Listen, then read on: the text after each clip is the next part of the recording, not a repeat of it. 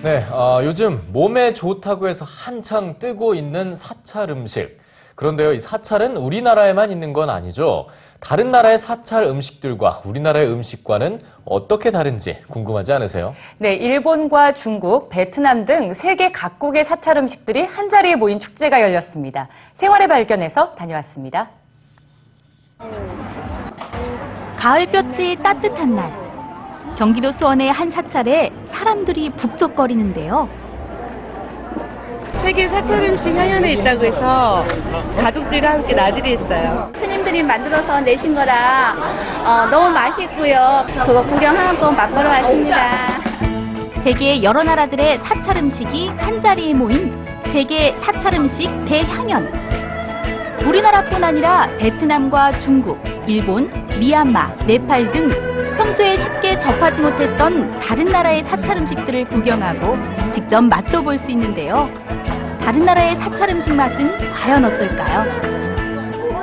우리나라의 그런 전통 방식하고는 좀 다르고 좀 맛이 부드럽고 우리 사찰 음식 같은 경우는 담백하고 이런 쪽이라면 나물 스타일이라든지 이렇다면 여기서는 후식 같은 달콤하면서 튀긴 음식.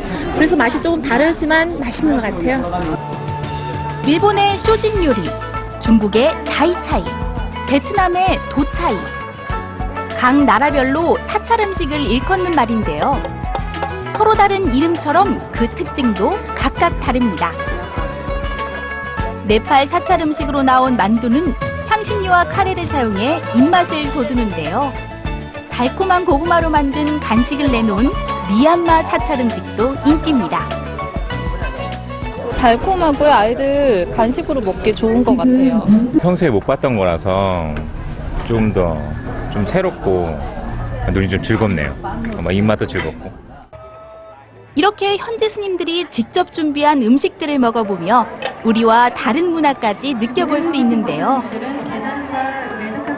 내가 보통 밖에서는 접하기 쉽지 않았던 그런 것들을 새롭게 접하니까 좋은 경험이고 우리나라 사찰 음식뿐만 아니라 다른 나라 사찰 음식을 먹어보면서 비교도 할 수 있고 또 다른 나라 손님들도 볼 수 있어서 흥미로운 것 같습니다. 네. 요즘 사찰 음식은 몸에 좋은 웰빙 음식으로도 각광받고 있는데요.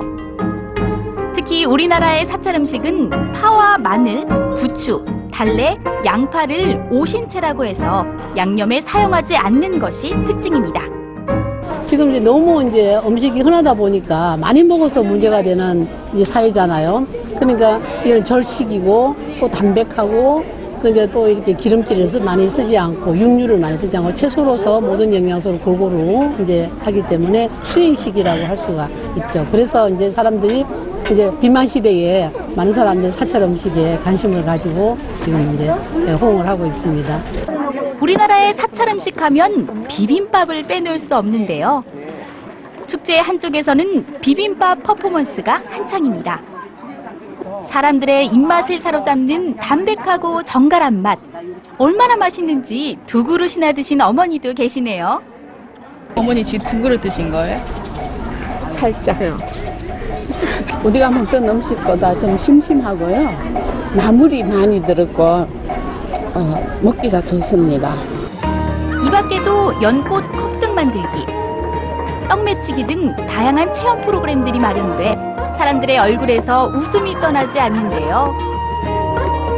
언어도 다르고 생김새도 다르지만 서로의 음식을 나누어 먹으며 가까워지는 축제의 장. 이렇게 문화를 통해 소통하는 자리가 늘어난다면 우리의 마음도 더욱 넓어지고 넉넉해지지 않을까요?